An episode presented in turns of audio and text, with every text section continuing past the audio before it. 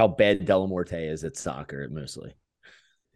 I wasn't terrible. Like, I got better each time we'd play. Usually and happens, that was fun. Yeah, that was fun. But like Tino and Combs and like those like Bernie's Link, yes, like they're all really good at it. All right, boys and girls, as you can hear, that is a familiar voice back. We got the boys back together. Welcome back to the RDN Roller Show. Kevin Dwyer, Anth Merrigan. Dwyer, how's it going, buddy? Welcome back. It's good, boys. It's good to see your faces. Let's put it that way. Nice to hear your voice. We got another voice on the now, so yeah, no, it's good. You had that nagging injury, too. You know what I mean? Nagging injury kept you off the pod for a bit, so now you're back. Won't go away. How's life? How's life? How's the kiddo? How's the wife? How's everything going?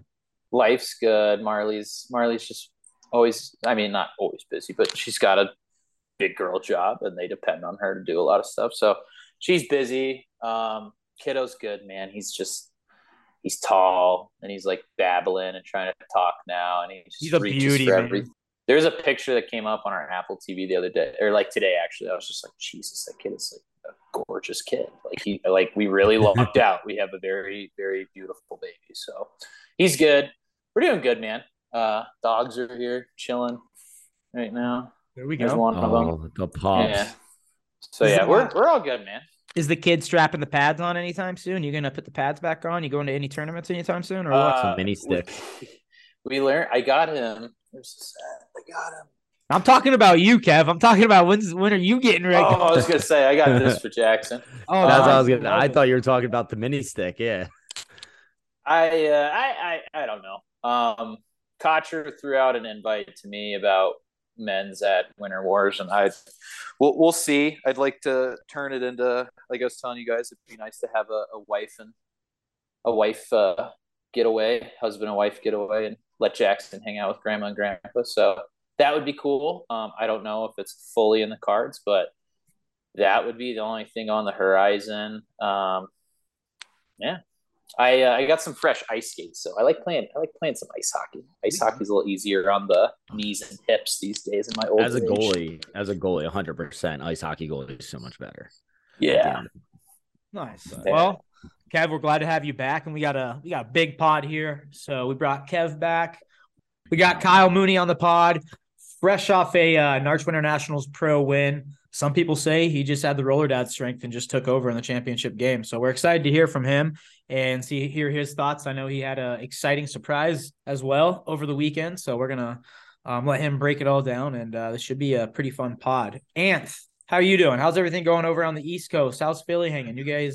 Yeah, it's raining today, so I actually had off, which is nice. Get these little rain days. So me and Big Reg had off today, which allowed some time to do the pod. So that's good. I'm a little sore after playing. We have an ice hockey. So Kev mentioned ice hockey. In our league, we play this team that's a bunch of Philly cops, and they're just absolute lunatics. And it turned into like a fight at the end of the game, of course, because we beat them. And it was just brutal. They have like guys like who roll up their sleeves, like past their elbows in ice hockey, which is just like straight savage. So that's just kind of what we were dealing with. So I'm a little bit sore, to be honest with you. But all is well. I got, I think I start Piha in 2 weeks, some Piha games this weekend. Yeah, we haven't even started playing yet. That's a problem with Piha. Piha is just like all over the place. Yeah. Started in like November. You guys started in February. Yeah. And then we condensed it all into like 3 months of hockey and like 4 weeks. Which is nice. I would rather have that than like one game a month. Yeah. One game a month is just too hard. You can't really get any mojo going, but yeah. And like I tell like people are practicing and things like that. Like you might get a couple skates together, but it's hard to like stay gelled together. So we have kind of a new team. It's a bunch of young kids. So we'll see how it goes. Oh, you didn't jump on the sting. Nah, I got my dub with this thing. So I just let it be from there. But I also got posterized by Joy on that, so you know it's kind of like a even out at the end anyway, so that's true. You didn't let the boys in blue just get a W in the ice league. Dude, these guys are strapping up every day. Listen, they're putting their lives on the line. Totally agree. They gotta deal with you knuckleheads at a beer league. Support them off the rink. It's really just like one. What's your guys' team called? Team Wawa? No, not Team Wawa. We're the Rams, man. Get rammed. You would like our logo. The guy's got a little J hanging out and everything. So But yeah, it's like Coyotes jerseys, but it's a ram head. So they're actually pretty cool. But yeah, I would normally support them off the rink, not on the rink though. They're lunatics, but yeah, I hear what you're saying. Anyway, back to Roller. Yeah. All right. Well, let's bring, you guys ready to bring Kyle Mooney onto the pod? Let's go. Hey, Big Moons. All right, boys. All right, Roller FM. Welcome back to the RDN Roller Show. We are very excited to have a very special guest on the pod today. He's not only a recent NARCH champion, but more importantly, he's the new Roller Dad and our second Roller Dad on this show since we got Dwyer's back in the mix here. Kyle Mooney, how the hell's everything going? How's dad life treating you? Tell the people what you've been up to the past, I guess, week and a half here since you had your baby. Yeah, thanks. Thanks, Mayors. What's up, fellas? Great to be on here. To be honest, I've I love your guys' stuff. Like I listen to all your stuff. You know, I'm pretty like interactive with your accounts and whatnot. Your Twitter, your Instagram. So, you guys are just crushing it, man. Really, you know, I think like doing awesome stuff for the sport. So, you know, really excited to be a part of it and participate. And you know, really honored to get to jump on here. But yeah, as you mentioned, you know, baby was born a week ago today. So been a pretty hectic past 6 days, 7 days, little winter gnats mixed in there over the weekend. So it's been a great week, man. Probably, you know, easily the best week of my life up to this point. Have, you know, a ton of family and everything kind of like all supporting cast, helping out, and just like a lot of good time to, you know, unplug from work, kind of stay off the phone, off the social media, and just, you know, I guess get some real, like, you know, time with the wife, the fam, and the newborn. So it's been fun, man. It's obviously like hands are full and a little hectic at times, but everyone's doing great. The baby's doing super great, super healthy. Same with the wife, Kelsey. She's awesome, recovering really well, and healthy. So that's, you know, all we can ask for. But yeah, it's been my past week, man. Newborn, winter gnats, and just chilling since then. So how'd you let the wife let you play in Winter Nationals? Yeah, that's a funny one. Is this the story you were gonna tell us? Yeah. So I'll just get right into it because it's kind of, so my winter nights and the birth of my child and the wife is all one big story.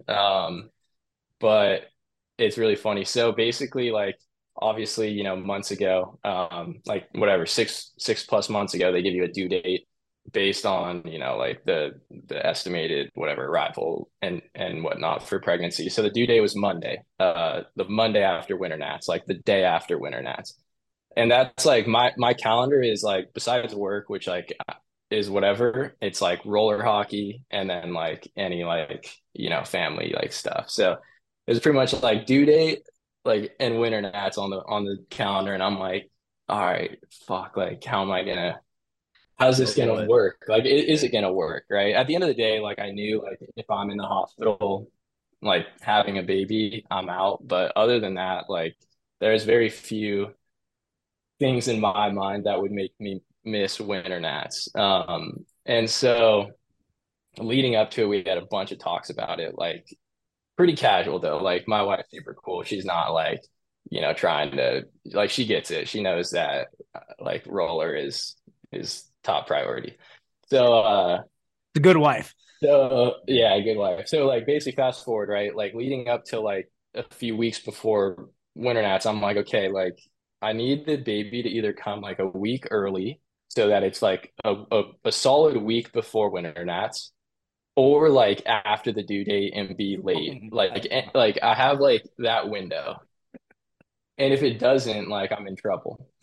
So so then the week before winter gnats, like, you know, Monday, like the week of winter gnats, like no baby. And like, she's like 39 weeks pregnant, ready to go, like any day now. It's like, come on.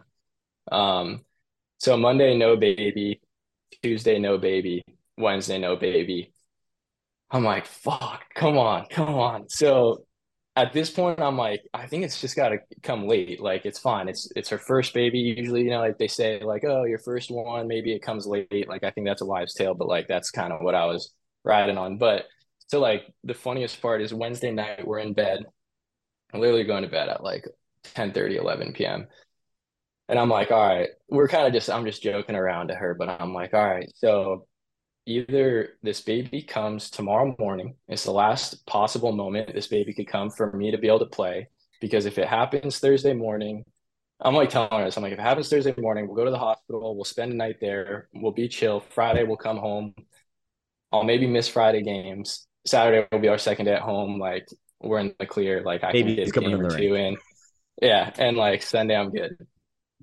And she's like, you're such an idiot. Like, shut up. Like, it's not coming tomorrow. Like, she just was kind of, like, saying that. Like, it's not happening. Like, you're an idiot. Like, I'm like, all right, well, at least then it needs to come Monday. Like, then it won't happen this weekend.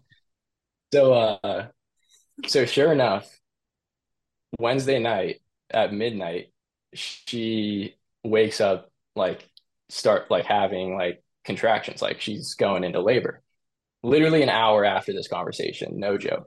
And I even, like, literally in that conversation, I was like, yeah, you never know, like, maybe you'll just wake up, your water's broke, Thursday morning we're rocking, like, let's do this. She's like, no chance. I'm like, all right, whatever. And so she wakes up at midnight and she starts having labor. Kind of a little bit of weird thing, not a weird thing, but like one, I guess, relevant piece of the story is that she was planning to have like a full natural unmedicated birth. So like no like drugs, no induction, like all that stuff, which is totally chill, but like it's a little bit, you know, more intense and like this and that. So like the doctors kind of tell you, and like we also, another like weird thing is we hired like a doula, which if you don't know, like it's basically like a just a mentor, like a birth coach, a birth mentor, like throughout pregnancy, they kind of just like help guide you like in terms of pre-birth, birth, labor, and then like post, right? And just especially because you're doing it unmedicated, natural, you kind of like need to have a little bit more like prep and mindset and like be ready to go and like, you know, do your thing, not just like show up to the hospital and let the doctors take over, you know? Right. So like because of that, the whole thing that like the doulas and the doctors tell you is like, hey, just like do as much labor at home as possible, like where you're comfortable, you can go in the shower, you can be in bed, you can be all over the floor, like whatever you want to do, right? Like labor at home as much as possible. And then like once it starts getting like really intense, you go to the hospital and like within a couple hours you'll have your baby. Whereas like most people, like the first like sign of contraction or water break, like they just go straight away, right? And then they're like there for like 12, 24 hours until they have the baby. So that's all like relevant to this story. So midnight, she starts having labor, 1 a.m. her water breaks. And like, it's like, and so at 1 a.m. she wakes me up. She's on the side of my bed and she's like shaking me. I like just went to bed 2 hours ago. She's like, babe, it's happening. And I'm like, no, it's not. Like, are you fucking with me? Like, we just talked about this 2 hours ago. She's like, no, summoned it out. I know. And I'm like, I'm tripping, but then I'm like, holy shit. So I should play better one. That didn't cross my head yet. But so like, she's like, so this is like, like whatever, she's going into labor, right? It's a little graphic, but like it kind of lends to the story and like, it's fine. Also, like I got full permission from Kelsey to like tell this story. Before like I was just gonna think that, yeah, so we wanted to like, or I mean, I told her I was coming on and I'm like, can I just tell the story? Like it's pretty funny and epic. So 1 a.m. to like 4 a.m. she's in labor at home, full on. We're up, I'm like awake helping her, but like just being supportive, right? Like there's not much I can do, she's just like going through it. And it's getting pretty intense. I'm like texting the doula, like, you know, hey, this is, and she's like a super cool girl. She's like our age. She's like really, really nice. But like, no, the doula doesn't have any like medical background or like, she's not like a doctor by any means, just like very much like soft skills type of person, expert in this stuff, but not like medical. So I'm like, it's getting pretty intense. And I felt like that, but we didn't know what to expect, right? And so, so she's in a ton of pain. She's like taking like a shower, this and that, like kind of in the shower, like sitting down, like using the shower head just to like soothe herself. Cause it's like, it's gnarly, you know, like she's full on in labor, but like, not like we thought it would be about 12 hours minimum or whatever. So, so all of a sudden it's like starting to pick up gnarly. I'm like texting the doula. I'm like, hey, we're going to start getting like, should we start heading to the hospital? She's like, yeah, if you guys are feeling that, like, it's probably about time. Like, go ahead. I'll meet you there. I'll be there in 30, 40 minutes. I'm like, perfect. All right. And I'm like, hey, like, you know, let's start going. We can get ready. She's like, all right, all right. So she's kind of slowly making her way, getting ready. I'm like kind of grabbing all the bags, packing the car and shit. So, I run upstairs. She's like trying to put her pants on and she can't. And she like looks at me straight in the eyes and like staring into my soul. And she's like, babe, is this the baby's head? And I'm like, holy fuck, that's the head. Like verbatim, that's what I said. The fucking baby was like, the head was crowning. So I called the doula instantly. I'm like, yo, I'm looking at the baby's top of his head. Like, we're 5 minutes from the hospital. Like, should I just carry her, throw her into the car, get to the hospital as soon as possible, just jam over there? And she's like, oh no, it's going to be all right. You're going to have the baby at home. I'll walk you through it. It's going to be fine. Just listen, like, you're going to be okay, but you got this. I'm like, what? I'm like, the biggest game of your life right here. What the fuck? I'm like, holy shit. So she's like, just get a bunch of towels, get Kelsey in whatever position she needs that she's comfortable and like, just get ready. And I'm like, all right. I got a bunch of towels. Like, she's like, no, get more towels. I'm like, all right. Fuck. So I'm like, holy shit. So I'm like freaking out, right? Freaking out. But like, I don't want her to freak out. So like, and right after I talked to the doula, it was like 30 seconds. I'm like, hey, this is happening. She's like, you're going to have it at home. I'm like, and just like as calm and composed as I can. I'm like, hey, like, we're doing this here. Like, she said, we can't move. Like, you can't move. Like, and baby's going to be here in like 10 minutes, she said. And she's like, I'll be there in 20, but like the baby's going to be there before I get there. I'm like, holy fuck.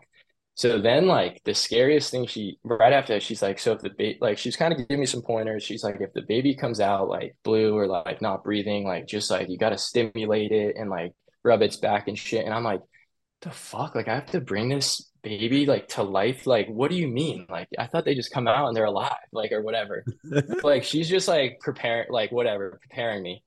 So then like, I kind of like hung up on her, like, I don't know, and then just running around, like getting ready. And so she's like calling me back, but I'm like basically like in the next 10 minutes, we're in our bathroom in our house, unattended, just us two. And she gives birth to our baby, our son. And like, I catch the baby, like full on, just straight up. And the fucking umbilical cords like wrapped around the neck, kind of like zigzag through the body and shit.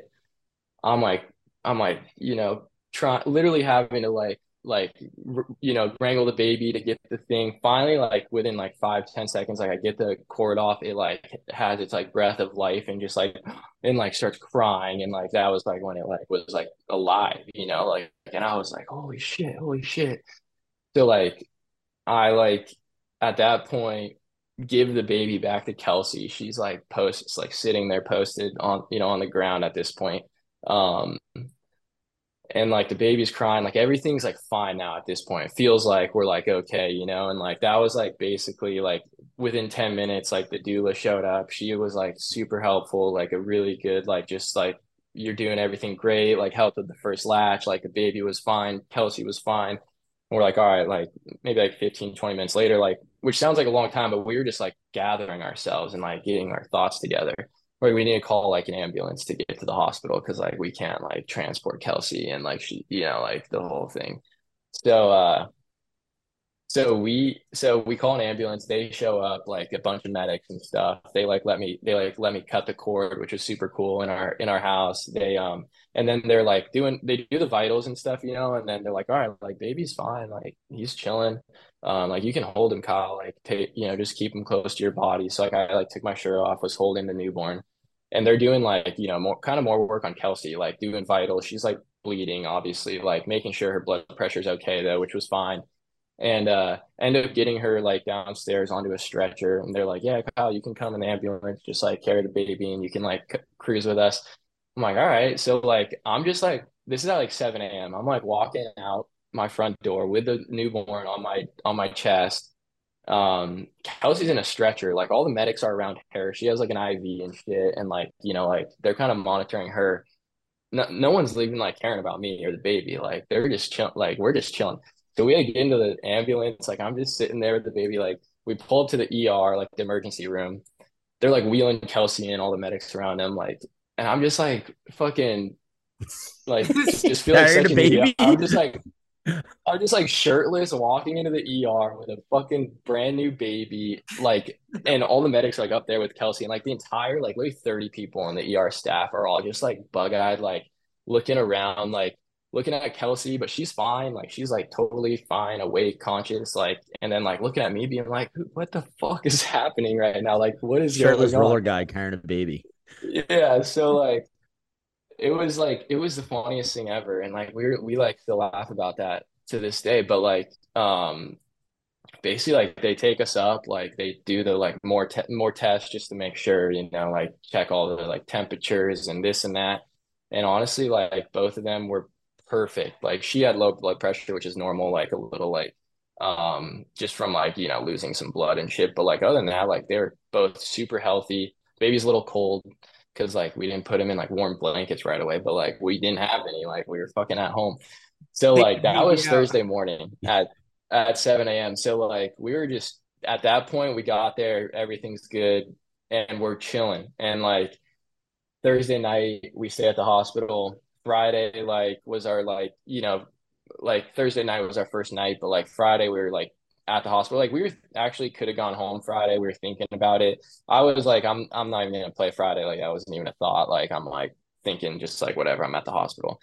But then like we ended up staying at the hospital one more night because they were just like, if you want to, just like, you know, it wasn't a sterile like birth environment, like we can monitor for infection, whatever, like just stay one more night. So we're like, all right, let's just do that. So we did that. That night went better. So Saturday morning, we like went home early. Everyone super healthy, super like chilling. And that was like when I started like being like, all right, Winter Nats, like, is this gonna happen? Right. So I'm like, I think I could play. Like I told her, I'm like, hey, I just need to play one game like tonight so I could play tomorrow. Like I just need one round robin game. I even texted Jay. I'm like, hey, do I actually have to play tonight to like be eligible for tomorrow? He's like, yes. I'm like, fuck, I thought he was just going to be like, no, you can just show up tomorrow.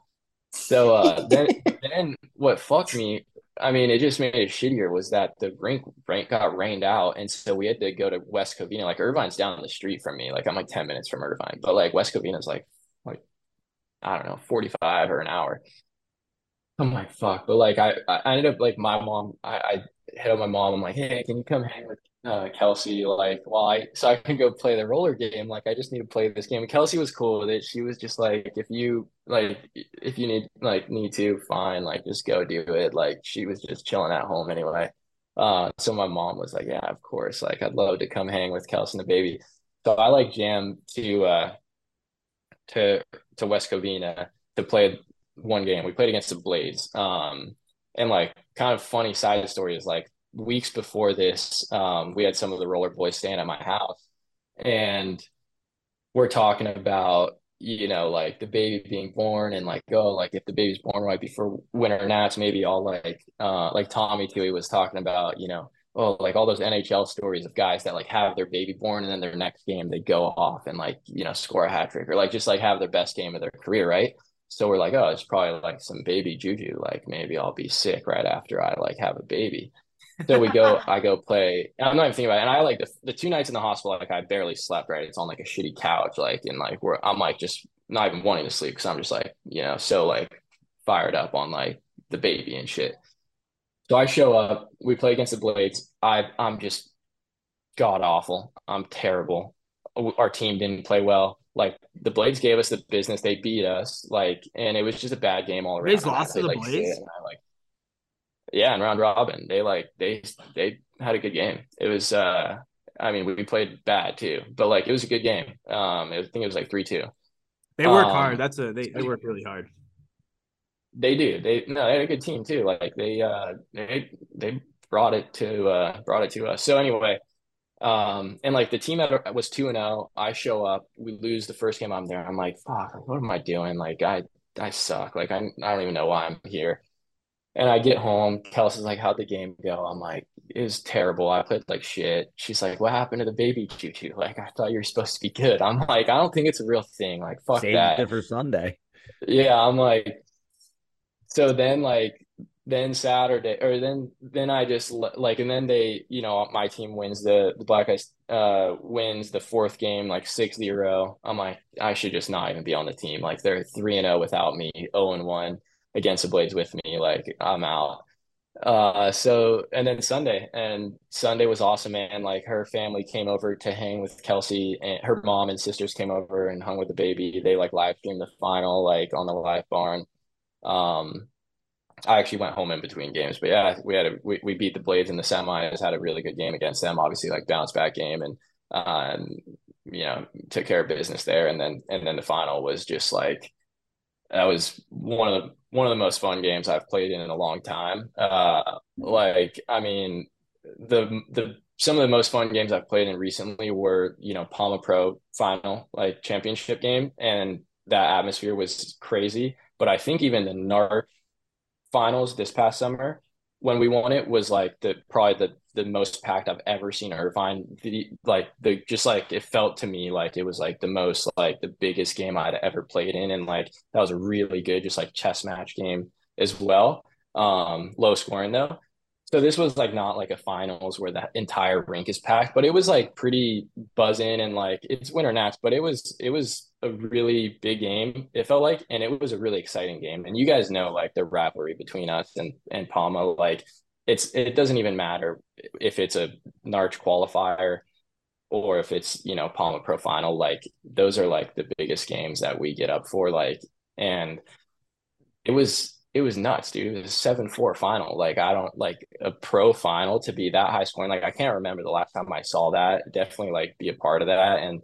especially like we went down to RIP like early, and those guys are fucking hard to play against when you're down 2-0 against Palma, you know, like that's no fun chasing those guys around. So like we were buzzing, and like we tied it up. They went up again. We tied it up again. They went up again. We tied it up again, and then like got you know, a couple more and then an empty netter. So it's really like a 6-4. But like yeah, man, that game was a ton of fun, and like I was like right after, like Kelsey texted me, and she's just like, that there's the baby juju, like that's what I'm talking about. Yeah, I think we had a couple DMs from everyone's like, gotta ask Mooney about his what he said, his roller dad performance. What do you say, Anth? Who was it, Tui? Yeah, there was like, I think that's what it was, roller dad performance. Yeah. But like it was just funny because Dwyer mentioned it earlier. He's like, there must be something with like, you know, people having babies and winning championships, because I think he said what John, right? Dwyer, you said John had a baby championship right after. Yeah, that summer. So, yeah, that was 2 summers ago. Yeah, so it must be a thing going on there. In that championship game, did the rink conditions, you know, play any factor, you think, of it being like slippery in some places, or? Big time for sure. And I mean, it's tough. Like we, you know, it sucks, right? Like it definitely takes, I would say like that tiniest, like kind of like level, like that top level of roller that you see, like those like pro championships being played at, where you're just like hearing like wheels stopping on sport court every like half second. It's just like you know, like everyone's just like so engaged. So like it took away that a tiny bit, but it also like it's both sides, right? It's like it's even in a sense, like everyone's dealing with it, right? But like you if you're watching it, like there's a few times like just a random spot, and like especially one corner, you just slip. Like if you like try to take a hard turn, you would just slip. And like honestly, I mentioned it to our team in the locker room. I'm like, especially the far corner, I'm like, hey, like, don't try to wheel behind that net at all. Like, if you're standing still, you're okay. and make them chase you. As soon as they're like going faster than you, they're going to fall, because like if you're going slow, you can kind of like handle it. And like, it was crazy, man. I mean, I don't like, it wasn't like you could use it a huge part to your advantage, but if you were like kind of aware of it, and like there was actually one time where like Trav was coming at me full speed, like behind my net, and he, you know, Tino like full steam forechecking you as a D-man going into the corner. It's like some of the scariest shit like a roller D-man can experience, you know, like you're lucky to get out of that one. And I'm just like, remember, like, I'm like, just go slow. And he's coming and just boom, I just hear him eat shit. And I just like half speed, just kind of like take my net and just like break down. He just ate shit. And I'm like that, you know, that was like one play, but it happened a few times to both teams. Like there was one where actually like Tino dangled Scooter Vaughn, and like Scooter just like slipped completely, like looked like it broke his ankles. Like it was bad. So it was bad, but the middle of the rink was pretty good, so it didn't take the whole game away. And yeah, it is what it is. I mean, there's not much you could do other than like play in an indoor rink. Yeah, no, I hear that. Well, go ahead, Kevin. Sorry, I was just gonna say, going back to the whole story, it's never how like you think it's supposed to be or planned out. Like when you have your kid, that was like one thing I learned before we had ours. Ours was kind of like a crazy story too. So it's never what you expect or like what you plan on. And so like, you just have to be ready to like improvise and like have a contingency plan. And like, so good job. It sounds like you're already well on the pathway of fatherhood, of just kind of doing what you got to get done. You said Scooter Vaughn. How did this Black Ice roster like get put together? Yeah, that's thank you too for that, Dwyer. It means a lot. But it was kind of interesting. I mean, the funny thing is that you guys all know by now, like Kraft is like the GM. Really, this dude is something else, man. He like no one else. Like he is so involved, and it was weird. He was like more involved on this team and this roster because he wasn't coming than when he is coming, mainly because he like wanted the team to like still be as good, even though he's not there. Like, which like most people you'd think like they're like not coming. He's like, you know, I'm taking this tournament off. Like I'll just let like Jay or like whoever else figure it out. But like Kraft is like just the biggest beauty, and made damn sure like we had a roster, was texting all of us, was calling people, like making everything dialed like for everyone. So like huge props to him. And like I love Kraft. He's like he's my boy. But it basically was a combination of Kraft, like, you know, making sure like who's in from the main guys, and then from there it was a little combo of, you know, like, hey, between only the few of us that were in from like the main guys, like who else can we get? And I talked to him. I don't really I'm not really too involved with like the roster much. But like I always kind of talk to him, and like I don't, you know, I'm not like talking to those guys on the East Coast every day, so I don't usually have like a good pulse of our team or like our rosters for each tournament. So I usually reach out to him, just like I just like to know and like to be involved, but like I don't ever really like get too involved with the Black Ice stuff as much. But he reached out to me at one point and was like, hey, like we might be short on guys, like KJ might not be back, even though he was like potentially going to be back again. A couple other guys were question marks, and like regardless, like we were only having like 7 or 8 guys, and you know, usually you want at least 10 for a good pro team. So yeah, at one point he reached out to me being like, hey, like do you think your boys would want to play? Like do they have a team? Like what's going on? So and like I had been talking to Boyo a little bit, and he was, you know, like not being able to pull together a Connix team. So so he you know was saying like that, you know, there's a couple guys that would still want to play. So you know, obviously like Linder and Tommy, like those are two of my best bros, and like was stoked for them to get on the team. And I mean, between like Scooter, Bomber, who else? like those guys, I think all Kraft kind of orchestrated. So it was a huge part on Kraft, but you know, I was able to help out a little bit just from like the West Coast side of things, you know, for people that Kraft doesn't maybe talk to as much. So it's a random crew, like, you know, a bunch of new faces, but we kind of were talking about how like everyone had, you know, some like level of playing with each other previously, right? Like Verstegen and me like have played Black Ice a bunch. We've also played with Tommy and Linder a bunch. Like Kish has played with us before. Those Connix guys have also played a lot with Bomber. So like there was like a lot of these like, and you have the Border Cat connection with Bomber and Kish too.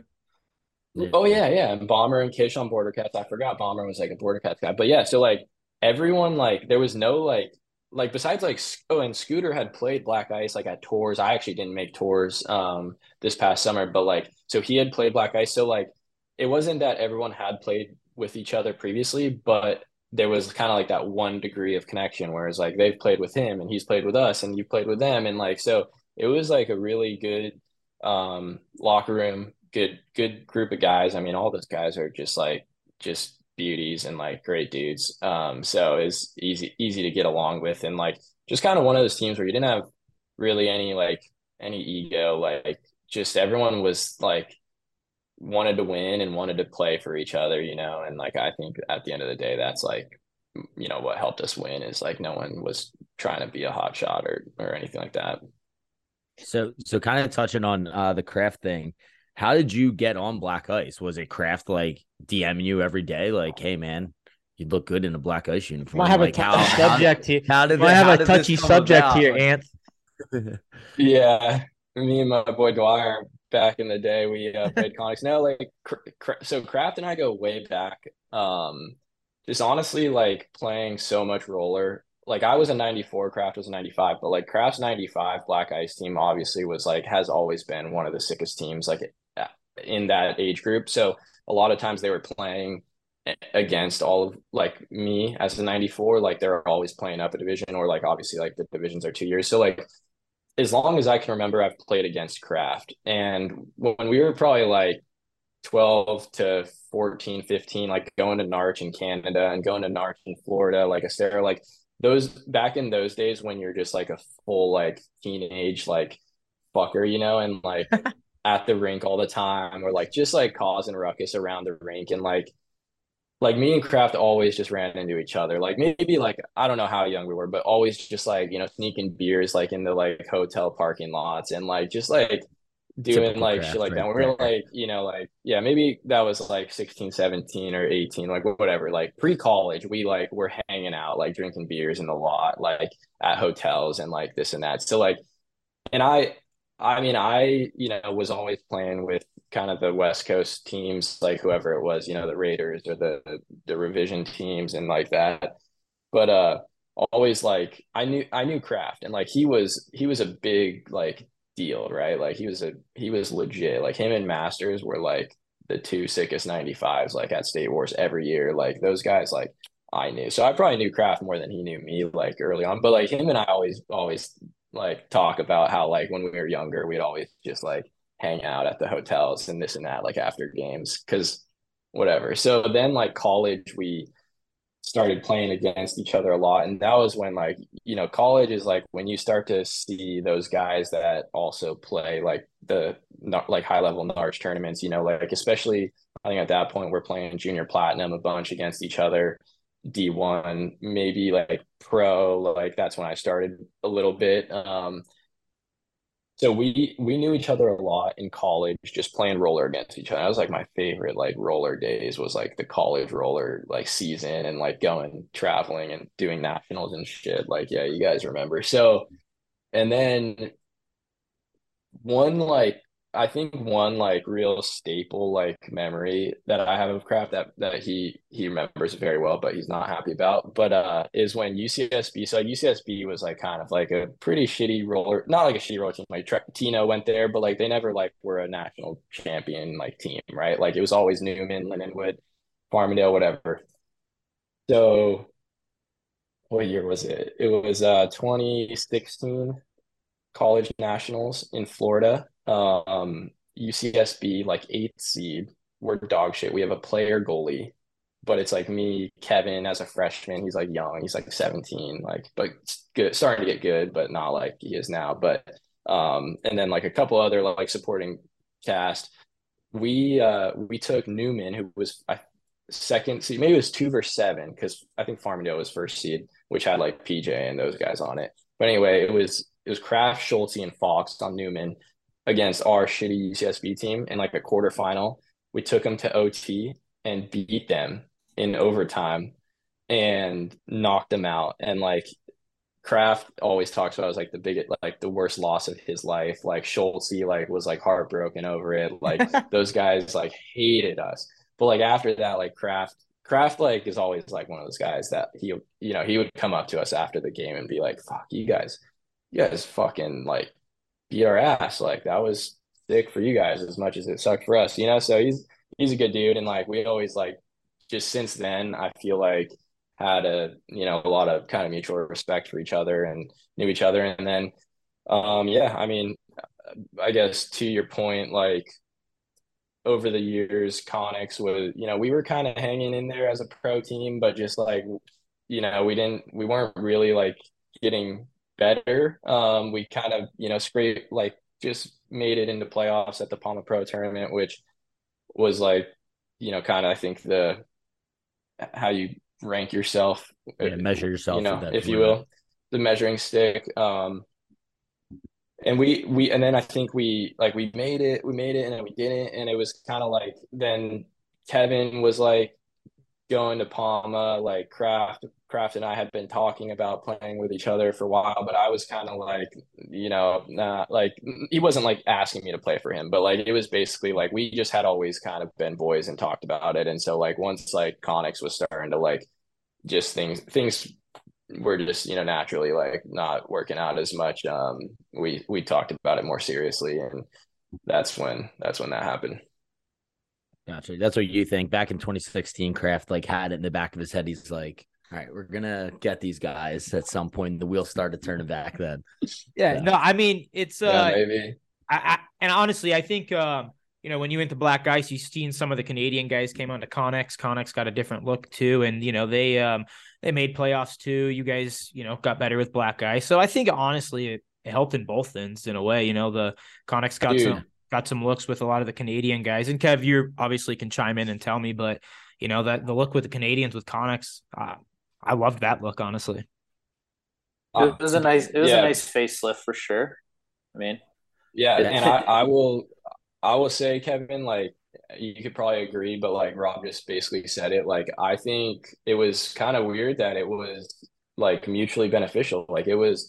To me, it seemed like the Connix team did like improve after I left, and like for me, it also like was like one of the best things for my game, like to get a change up. Like I had played with the same guys, and kind of like it just was a little stale maybe. Where not that I wasn't getting better, but like it just like I didn't really know, like I guess have like my role as much, like didn't know what it was, right? And going to like a different team, like it really I think helped me like reset, like what am I best at and how can I like, you know, learn from other players, play with other players. And like I think it, for me, it's you know, been awesome. And I have a ton of like my best friends are on Connix, you know, like that was like the beauty of our team growing up, was like it was all a bunch of homies. Like it wasn't just like a coach that pulled together roller guys, like we were all like just super close friends that grew up together and played with each other.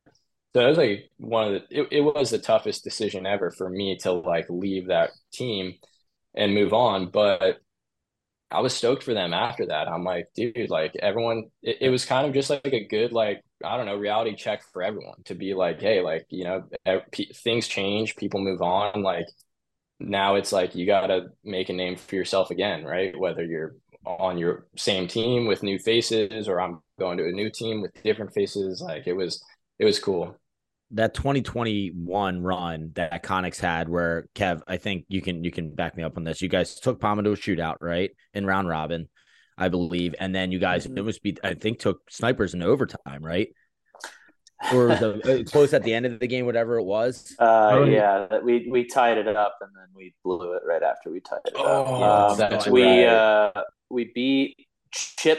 Chip the Rip played against what is now Car Shield, and it was Ringster game. Chip played unreal. We played great, and then we played Mooney and company the next game, and I think it was like a 2-1 game. It was a really close, good game, and then we took care of biz against the Mud Meows. And then we played the Snipers, and we had a really good game with the Snipers. If you ask some people, there was two disallowed goals that I'll go on record right now. I'm pretty certain we're in the net, but they were. I wasn't the one making these calls. So, that was a good tournament for us for sure. And then the next time around, like at Winter Nationals, we went to the championship and lost to Palma in a very close game too. So yeah, there's definitely life's crazy, man. Like a change of scenery can do a lot of stuff in different ways. And when it works out for both parties, that both parties kind of build off of that, then you feel great because you have no guilt. You're not dwelling on it. The decision you made is the right decision.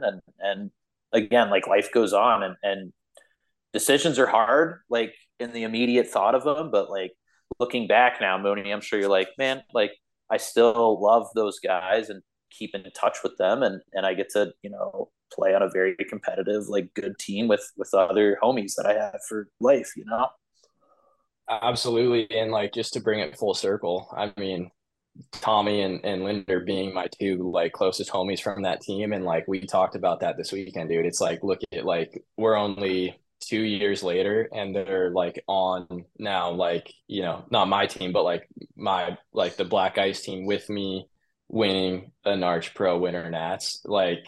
It's just surreal that shit happens like that. Right. Where it's it was just cool that, like you said, it worked out for everyone. And then there's still those friendships and relationships, and it just kind of built more, I think, relationships, cross country with, some of my boys and my, our West Coast side and some of those East Coast side. And it was cool to get back on the same, pro squad with some of those old Connix boys. I obviously play with them a lot with other local stuff, but for them to to raise that cup with those guys, it meant a lot to me, and it was pretty cool for that all to come full circle.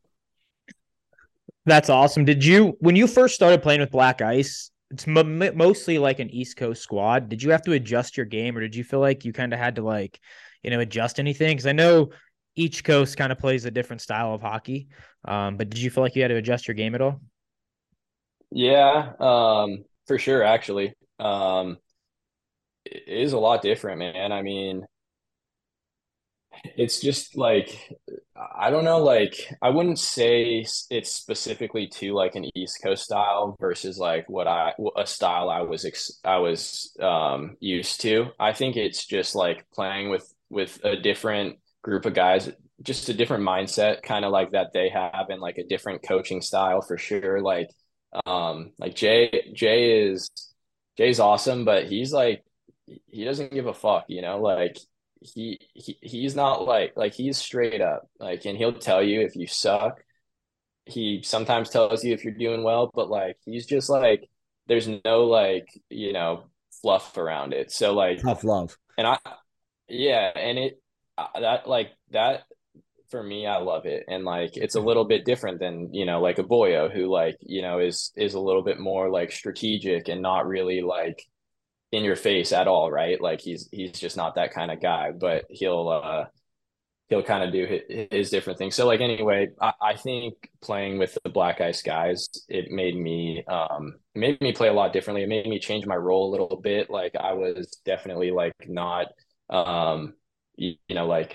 just had to kind of figure out how best I can go out there and add value, right? When you're playing with frankly, some of the times I'll find myself out there with three of the best roller hockey players in the world, right? If you think about PJ DiMartino, Billy Piscali, and Tyler Kraft, that's you're out there with those three guys all of a sudden, like no matter who you used to be with, like, yeah, you're a different person, a different role when you're playing with those three guys versus whoever you're playing with, whether it was like a good old liney or a bad one or anything in between. It's different. So that, that changes like things a lot, and it makes, you know, it makes you have to play differently. And it's easier sometimes because you kind of just like, you know, get to focus on your role a lot more, and you don't have to feel like you have to do anything, right? It's just like, be really good at D, you know, be a good like puck moving defenseman, get involved when you need to be. But like, that's kind of like allowed me to really focus on, you know, like what is like, how can I be the best roller hockey player out there? And I'm not a PJ or like, you know, a Kraft, but I think I can help that line be like, you know, the best line out there. Pretty detailed. I like that. That's a nice breakdown. I like that breakdown. Yeah. I wanted to get into some USA stuff. I know you got to represent Team USA last year. I believe it was that October, right? October? November, but yeah. November. So what was that like, you know, getting to play with your brother, you know, represent your country? What was that like for you?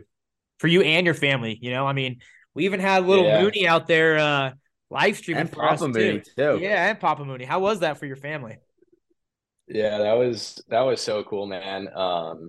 I mean, that's the holy grail of roller hockey, to represent the red, white, and blue. And I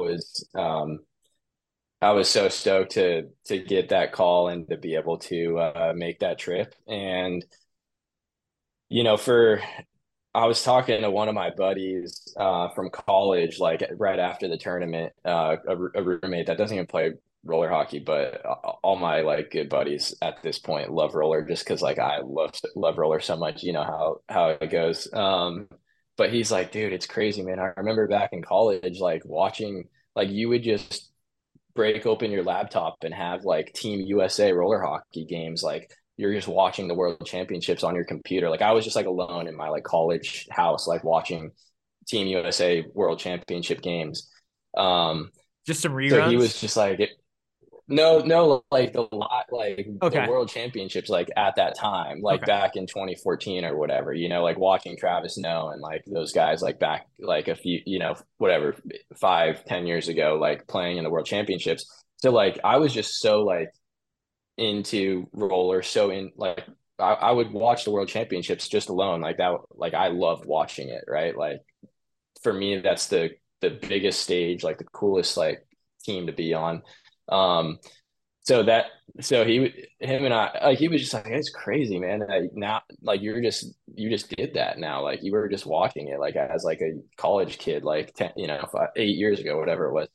I'm like, you're so right. Like, that's so true. Like for me, it's a little bit, you kind of get lost in like the day to day and like, nah, you don't always reflect on those things, but that just was like a cool reflection to be like, damn, like that is crazy. And that's like how much like it meant to me and how much like I've cared about roller, just like as a passion, right? Not like for anyone else, or not like I was getting together with friends to go watch or anything. So for me to play on the team was incredible. Go to Argentina was awesome, man. Like couldn't have been a better spot to go experience Buenos Aires. And it was really cool to, again, like, so I had, like, we kind of just talked about this big transition from playing on kind of like the same teams for as long as I could remember to like going to Black Ice was like a really just refreshing, like transition to a new team, new peers, new coach, like get a new look, right? And that's cool, and like,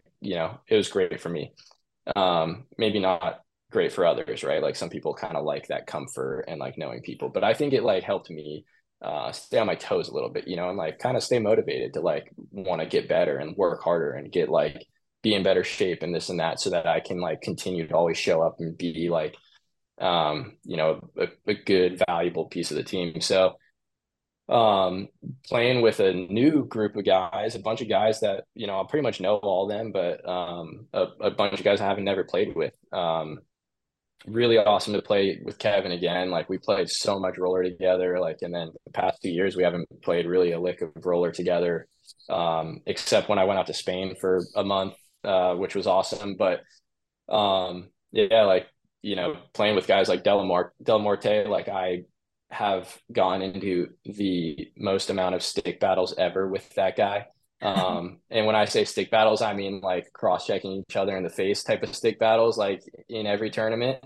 And he's from New York, boys. Like, yeah, like, no, but I love that shit, you know, like I there's so many guys that I've hated more than ever in roller. And then like the second year on a team with them, you're just like best buds.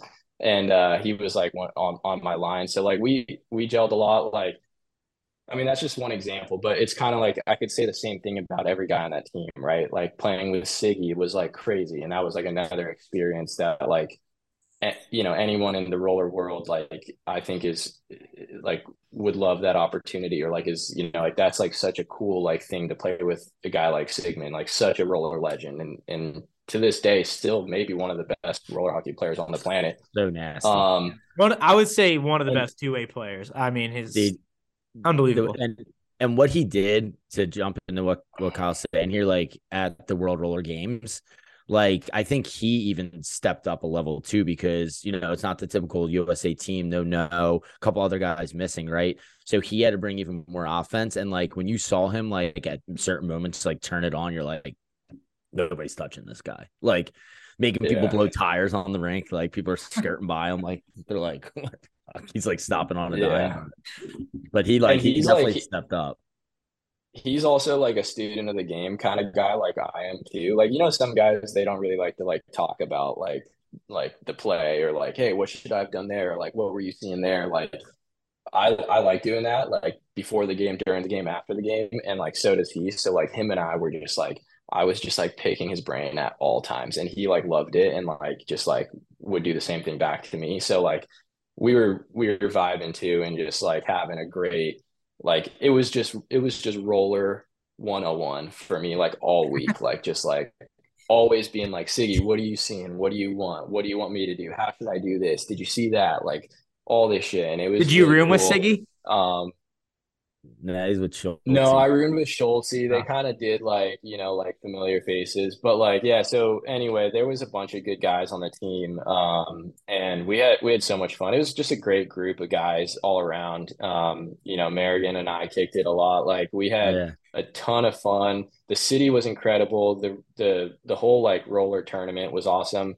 And my dad and Keegan, my youngest brother, came out to watch and stayed with us, and like kind of like took the team buses with us, because like they were double-decker buses, so our whole team would go upstairs, and then they would kind of just like hop on and stay downstairs. So they never were like kind of like infringing on the team at all, but like got the full experience, and like they loved it, and the whole team like had a great time, dude, like with everyone. So it was really awesome. They came to a few dinners with us too. Like we went to like same place like a couple of nights in a row, and they came with us and stuff, and they would always get like their own table, but it was like right next to us, so they could still like be involved. Like, dude, just bring them in, because, you know, I love your dad. After like his dad just hooked me up the entire trip, like got me in like the first class like thing for the Sky Lounge and shit, like just like totally like.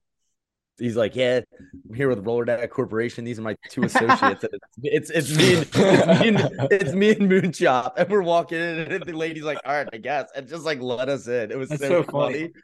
And then who were you with, Kyle? You came with someone later. Was it, I forget, you came with someone. I was with Crafty, and he was Kraft was tripping, dude. He's like, he'd never like, it was like the first time he'd ever been in a fucking Sky Lounge ever. And this was a good one. It had like an open bar, like it had anything you wanted. And Kraft just walked in, and he's like, "There's like fridges of beers and shit." He's like, "Wait, like, what am I supposed to do here? Like, do I pay for those?" And we're like, "No, dude. Like, just take it, dude. Do what you want. It's open bar. Like, whatever." He's like, "Free. Like, anything I want is free." He's like, just grabbing all the shit, like coming back to his seat with like 4 beers and like. He said he wasn't gonna drink, and the next day he's got like 3 Stellas next to him with a glass of like wine. You're like, dude, what the fuck? It was too funny, man. How does Papa John like being a grandpa? He loves it, man. He's coming over tomorrow, bringing us some dinner and shit. He was the first one at the hospital, like the couple hours after we got there. Like Kelsey was still like kind of like out of it, so I'm like, dude, like he didn't even call me. He just showed up at the hospital. I'm like, yo, like what, dude? You're supposed to tell me like she's like she needs some time. Like give it a break. He's like, what? Like, I thought, like, you just had a kid. Like, I'm here. Like, here's, you know, like a gift and shit. I'm like, it's awesome. I'm like, dude, I mean, I love it. But, like, also, like, you know, like, you, like, say hi and bye. Like, get out. Like, give us some space, man. Like, he's good, man. That's awesome. Yeah. Huge shout out to your brother for taking care of us out in Argentina, doing a live stream for everybody. I know we've been able to see some of the games. So, I know he helped out a ton. That was awesome. I know he'd probably rather be watching instead of like live streaming, but that he's for the boys. So I don't know, man. I think he's got a future with Roller Dad News because like I think he does. I think he even said it though. Dude, when he had my phone, because he was using my phone to do it, and I brought like an extra phone just for the streaming purpose of it. And he was like, dude, the amount of messages that come in, like just from like tags and all this shit, like on the Instagram and stuff, he's like, how do you deal with this? Like, he was like bucking a little bit because we're just like constantly notifications. We need to give him the account for a weekend. Give him the account. Yeah, like, go wild. Dude, oh my. Yeah. The stories he was telling me about his friends, man. I don't know if it's a good idea. We should actually do that for the like elite draft league when it gets started in Irvine. Him and I are like running a team. Maybe we can get a little like get him going on the RDN. But back to the Team USA, just like my final comments, like the other thing was like playing for Tim was really like interesting and different and cool. Like I've known Tim for literally ever, but never played under him. And that's just like another like roller legend, right? Like someone that's coached and won a ton of big tournaments, Palma Pros, Team USA, World Championships. So like that was cool to see him and Greg. And see them like in action and like really serious action, you know, like when it comes down to those big games and stuff. And such a tough loss, man. Like, you know, that was the worst like loss, like to be a part of that. Just, it was such a sour taste in our mouth, like going out like that. But, you know, at the end of the day, like it is what it is, right? Like we were grateful for the opportunity. We gave it our best. Like we had a really, really tough game. Like, you know, regardless of what happened in it, like you got to kind of overcome that shit to win and be the best. And like, you know, we didn't, but it was obviously good to like take care of business in that bronze medal. But we were coming for gold, man. And like, you know, we were close. Like, obviously, like, you know, no one knows what would happen in the final, but like that game against Italy was shitty. But the game prior to that against Argentina, like Merrigan and Merrigan touched on it on an earlier pod I listened to of the World Championships kind of recap. But like that was the coolest, like dude, the coolest experience and environment like ever, dude. Yeah. Like you guys saw all the Argentina like stuff. It was like a soccer game. It looked like it was crazy. It was like, that's just like a glimpse of like what like the Argentinians, like they're kind of like passion and like, you know, fandom, like they're nuts. And like that was sick, dude. It was, the rink was just absolutely slapping. And we were in warm-ups, me and Merrigan, just being like, dude, yeah, is this the craziest shit you've ever like seen? And we were like, yeah, dude, I was like, dude, what the fuck? But every game was like that, and I feel like for our game, it was because it was the first playoff game, so like it just escalated it like even more. And yeah, I remember being at center ice with you like during the last warm up drill, and like looked at it, I was like, "What the fuck, dude? I was like, this is crazy. I've never experienced anything like this. Like not an NHL setting, like playoff settings. I've been to Stanley Cup final games. Nothing was like that. It was wild." That was sick. Last question before we let you go. How was it having Greg on the bench? You know, Tim's, like you said, Tim's a legend.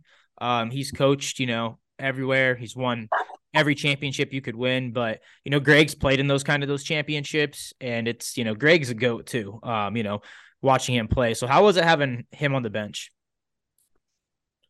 It was awesome, man. It was honestly like he I'm pretty sure the entire time. Did he want to play? Did he tell you guys he has the skates? We actually talked to him about that in practice. Yeah, I'm pretty sure he ran the D side door, like, yeah, is where he posted up. Like, he was always switching, right? Yeah, okay, that's what I thought. So he was honestly like more, you know, kind of like an assistant coach is sometimes more of like a coach, like you're coaching you more than like a head coach, right? Like the head coach is kind of like calling lines, bigger picture, like refs, like, yeah, like up top, like, but like Greg is like watching you, evaluating your shifts, helping you kind of like see things like this and that. So like back to like me and Siggy kind of like chopping it up on the bench a bunch and shit. Same thing with Greg. And like, I don't know, like, I'm just like that where like every shift I'm like, Greg, like, what'd you see there? Like, what'd you think? Like, what could be better? Like, what am I not seeing? Like, I just like love that shit and like feel like there's always like little like things that like can get you an edge, you know? So to have him was really like, it was really cool. And I look up to Greg like no one else. Like, he's another roller legend that's just so decorated and like such a roller mind that you just want to like, just, you can just ask him a million things and he, you know, he can go on and on. So he was a really good, really valuable guy to have there and on our bench and like, especially like for the defense where he was like, just like helping us and like being that guy that's like always kind of available. And yeah, he's a lot of fun too. Obviously, like Greg's a good dude, so just like kicking it with him is last night was fun. The last night got fun with everybody. Greg's awesome. Yeah, Tim and Greg are great. You know, that coaching tandem it's a great coaching tandem. It's a reason why they're Team USA coaches for a reason. So, yeah, for sure. So I know Rob said last question, but I got one more lighter note question, and you can just give me names. So obviously, you know, we played a lot of sewer and two-touch soccer before the games, right? Best sewer player, worst sewer player on our USA team. And you know who the worst is, so don't be afraid to say. Yeah, we all know fucking Delamorte is god awful, bro. This dude has no touch. He's just booting balls around. He almost killed multiple people like, outside of our circle. He's wearing like Air Force Ones, but he like you would think he's wearing steel-toed boots, bro. Like legit, like he is. He's wearing Air Force Ones to play Suey in. Yeah, dude, this guy is hilarious, but also like the funniest guy in the Suey circle. So that was fun. We played so much Suey, it was a joke. Like how much Suey we played. We were like I've never been so warmed up for every game. Yeah, and then the best. I mean, Schultz wants me to say him, but I'm kind of hesitant to give him the crown. He's pretty damn good at soccer, though. Yeah, he's nasty. But he's always trying to like fucking get in the middle of the circle and like kick it like 8 times to himself and shit. And we're like, all right, dude, like we know you like can juggle soccer ball like more than anyone else. Like, get the fuck out of here. So I thought you were gonna say Tim was the best one, dude. Oh god, dude. Yeah, Tim loved it. Tim was probably in the circle more than Derek. He was like, yeah, he was. He like brought his running shoes. Like after day one, he was like playing in his like coaching shoes, and then the next day he's like brings his running shoes. He's like ready for Suey. We're like, Tim, you don't even have to play, man. Like you don't have to warm up. Yeah, he loved it. I think he just like wanted to be like that's how like you talked about how like much we bonded too, right? Because we had a lot of downtime, you know, like in like with the buses and crap, we're always like waiting around and stuff. So we had so much time to bond, but I think it just added to it that like Tim hopped in Suey. The one I think Greg might have gotten one game, but like Tim would just like come in and then like ball would be in the middle. Tim would like need someone like he was like so involved in the Suey game, and like anytime a ball went up near Moon's head, he's like, nah, not my ball. Like he refused the head ball, any ball in the Suey game the entire week. So I just thought it was funny. Like I know personally, like, you know, we had some like a crazy laughs, like people getting kicked, like balls flying into other people's circles and shit. So it was just like, I don't know, some of my favorite memories from that trip are that. The funniest was when Halverson like went to like kind of like chest the ball, you know, and he's just like in like a power squat, like going to chest the ball, and Billy like is like kind of like running, like looking over his shoulder, and just like the biggest kick straight to fucking Halverson's crotch. Like it was like loud and like clapped. We were and, like dying. Halverson's like, he's like standing there power squat and just takes a kick straight to his like nuts. It was the funniest thing, dude. We were all just like in tears on the ground laughing. That's exactly where I want you to go with that. So I'm glad you brought that up. Oh my god. Yeah, man. That's too good. Well, hey, Mooney, we appreciate you for joining, man. That was a great talk. Thank you for taking us through the story of the birth of your baby. Hopefully the baby and the wife are doing good. And, you know, huge congratulations on the NARCH Pro Winter Nationals victory and having your kid the same weekend. That's pretty it's a pretty cool accomplishment. Yeah, appreciate it, guys. It was fun, man. And, yeah, man, I mean, I already said it, but you guys are just crushing it. I love the Roller Dad News stuff. And, yeah, anything I can do to continue kind of helping grow the channel and the sport. And, you know, I love being a part of that. So, appreciate everything. And yeah, thanks again, man. It was fun. And, you know, looking forward to some more NARCH Pro Championships, hopefully. There we go. You have to let us know when you guys start that draft league. We'll give you the account so you and your brother can take over. You guys are the 405 Jammers, right? Yeah, 405 Jammers coming in hot. It'll be fun. We'll definitely get some RDN coverage on it, and yeah, it should be a good time. Awesome. Well, hey, we appreciate it, and we might the next time we have you on here, I think we're gonna have to get the brothers. You know, we're gonna have to do the three brothers, yeah, and get a three brothers pod going. So again, we appreciate it for joining. Congratulations, and we'll see you on the next one. All right, thanks, fellas. See you guys. Good to see you all. See ya.